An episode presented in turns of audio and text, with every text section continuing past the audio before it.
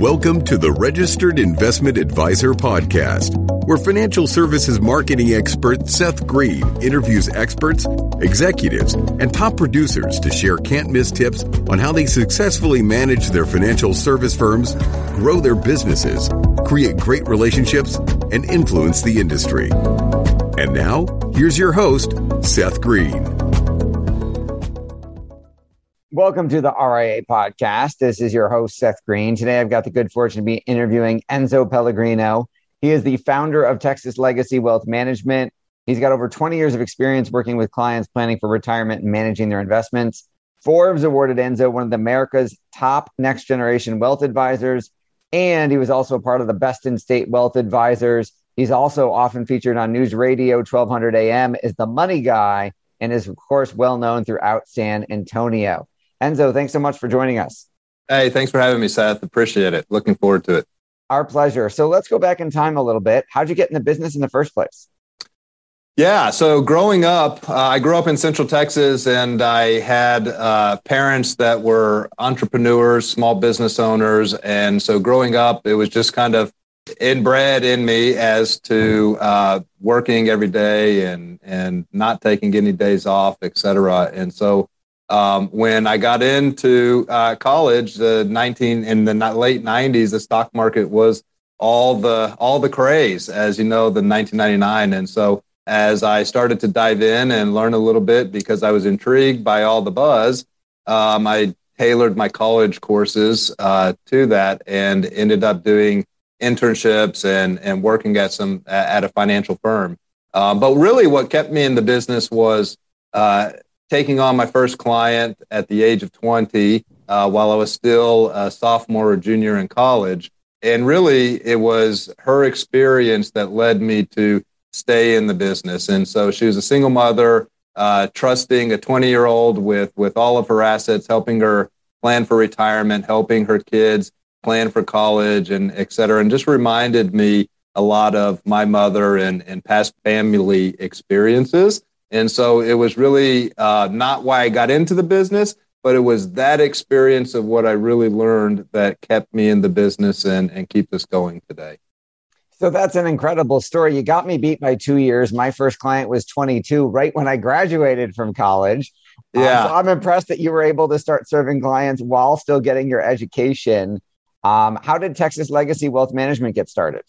Yeah. So after spending five years um, working at an independent financial firm, I decided to uh, break off and and join a different uh, independent broker dealer. And uh, shortly thereafter, I started and decided that I really needed to have a lot more control over the processes and the way that the business was run so we started. Uh, I started the RIA, uh, Texas Legacy Wealth Management, which is now TLWM Financial, and and TLWM uh, started at, from that perspective of really needing to to be able to control um, the processes, the services, and the types of w- ways we were managing clients and their assets for them. That makes a lot of sense. Now, uh, who is an ideal client for you now? So today uh, we really look to take on you know good solid individuals, families. Um, Two hundred and fifty thousand dollars to two million, ten million dollars is the typical uh, type of client. But anybody that's looking to plan for retirement or just really has questions about what's going on in this economy, what's going on in this market, you know, how do they deal with inflation inside their portfolios, and ultimately they want somebody that's going to be in constant communication with them stay on top of their financial planning needs and be very active within uh, portfolios and the relationship of helping them try to achieve their goals. Now, obviously, you built quite a decent, uh, a large size firm now, um, and you have other advisors who work with you and a support staff. Um, how big is the team in total? Yeah, so we consist of uh, 10. We just expanded a footprint into Lubbock, Texas. Uh, we're very proud to, uh, after recently acquiring a practice in Lubbock, uh, having opening up opened up an office out there. Um, so our office consists of about ten. We have several CFPs, CFAs. I have a foundation of solid team members that really is why we're able to do what we're do we do, and um, they really make things run here. So I'm very blessed to have them and I appreciate them day in and day out. That is absolutely incredible. Congratulations on that. Um, how many clients are you serving total across the entire 10 P, you know, across the firm? Yeah, so we we work with about 600 households today, and those households get our undivided attention. So across the United States, we work with about 600 households. That is absolutely incredible. How do you balance it all? Because obviously, you have a family life, you have a personal life, in addition to running a company and serving your own clients as well. Absolutely. So one of the things uh, we may talk about is is having a process and being scalable and having uh, repeatable business processes. So one of the things that I did early on in the career is is create these processes and create this this system that the business runs by so that no clients left behind, every client's taken care of. And and essentially my trust in these processes, Seth, allow me to go to sleep at night knowing that nothing's going to fall through the cracks. It was super important to me because starting off um, I would be up worrying when I didn't have these things. If I missed something or forgot, if something was forgotten about or something may have slipped through the cracks, I never wanted that to happen for anybody. And so developing these things allow that balance and has allowed us to become a, a huge advocate for advisors retiring so that way they can create balance into their life as well. So, so really it's trust in my team, trust in the processes and the infrastructure we've built so we can can really go out and enjoy life beyond work. What are i mean what are you telling clients now in light of we're not asking for any investment advice or any specific securities recommendations on this podcast.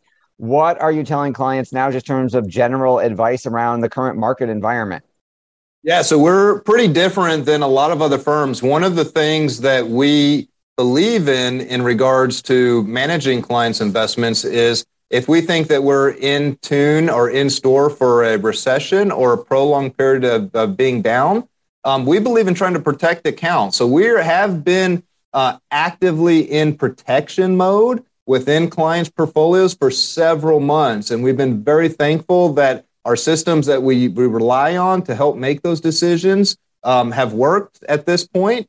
And so we're we're constantly monitoring, and so having being in protection mode in the market being way down since then is is now really giving us an opportunity to look at buying at much cheaper prices than when we initially went. So so we are um, having gone from defensive mode or in defensive mode. You know, now trying to think of hey, things are really bad. Things look to be very you know gloomy, and and there's not a lot of light at the end of the tunnel. But that's really when you're finding the best discounts the cheapest prices and really position yourself for the next two, three, four, five years of growth once we come out of this. So we have been defensive. Um, we currently are defensive, but we're really starting to pivot and really think about how to be more offensive now that things are significantly cheaper than when we started the year. Absolutely. You know, we tell our clients you can't buy low and sell high if it never gets low. Mm-hmm. You know, when they have a sale at the grocery store and milk, they use milk as a loss leader. Everybody runs to go stock up on milk. Um, they don't say, "Oh no, it's on sale. I better not buy it." That's right. That's right. You know, and a lot of our clients, you know, here around Texas, buy land or have real estate investments. And, you know, I tell them if they were looking at that same piece of real estate in January and now it's 20% less or 25% less, it's the same piece of real estate. Would you buy that? Would you be happy about that? And a lot of the times the answer is yes. So it's very hard to picture stocks um, because it's not something that you can go in there and touch. It's tangible, et cetera. But when you can correlate that to a tangible asset, I think the the concept becomes uh, clear. Absolutely. I know you are a huge believer in um, client service, and you've built something that keeps your clients informed, keeps them connected to you, keeps them abreast of their money. Um, how often are you touching your clients these days?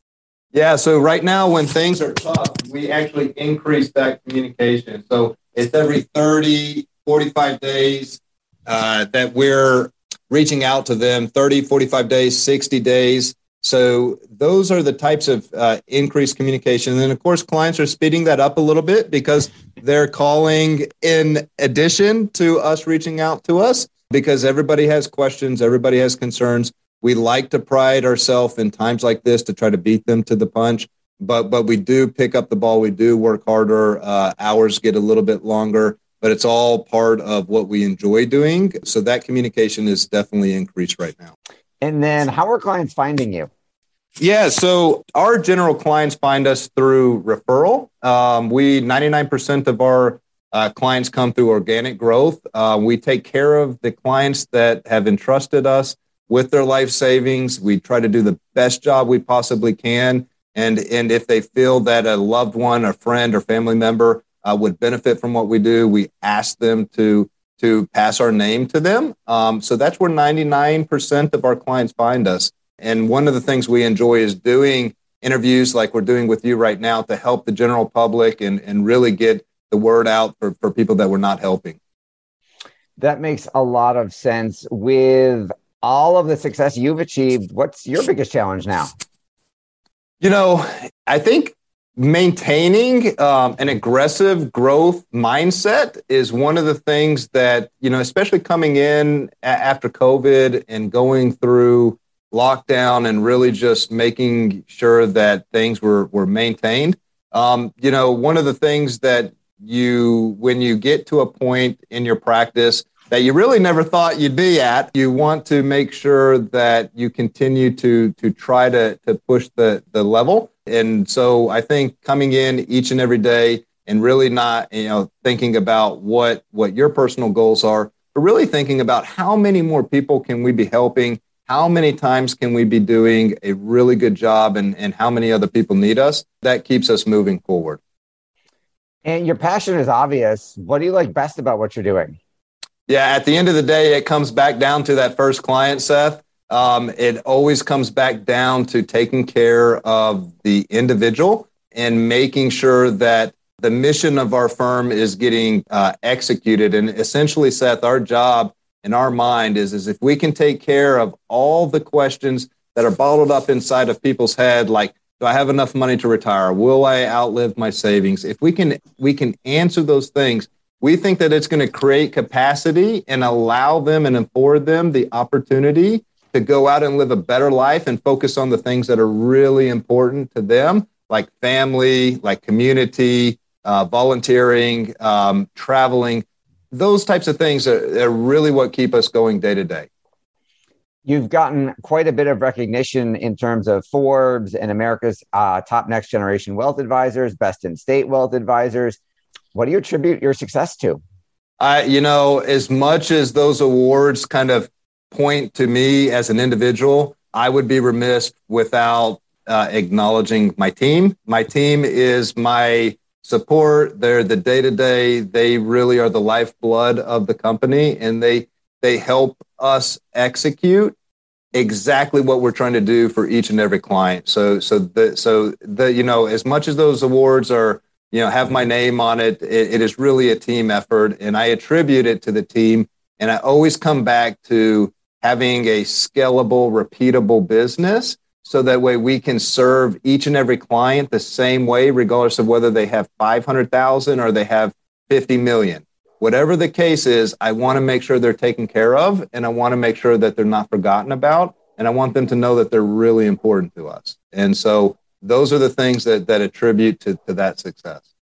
Absolutely. I know that you are passionately committed to always improving the firm and your client service and yourself. What are some of the best books you've ever read? Yeah, so uh, starting off, this might not be a surprise, but the biggest, the best book that I've, I've read is when I was young and and really starting my business, which was the E Myth, uh, and it really talked about you know building a scalable business instead of just doing things one off, and it really helped me start to think about things in a much bigger form, even though it was just me and maybe my assistant at the time as I started to think about things as in a much bigger scale, and you know, if I'm doing this, and if I hire two people or three people or four people or five people, I want this to all continue. I don't want to have to go back to the drawing board each and every time. Um, I would say that that was one of the most uh, important books that I've read starting my career.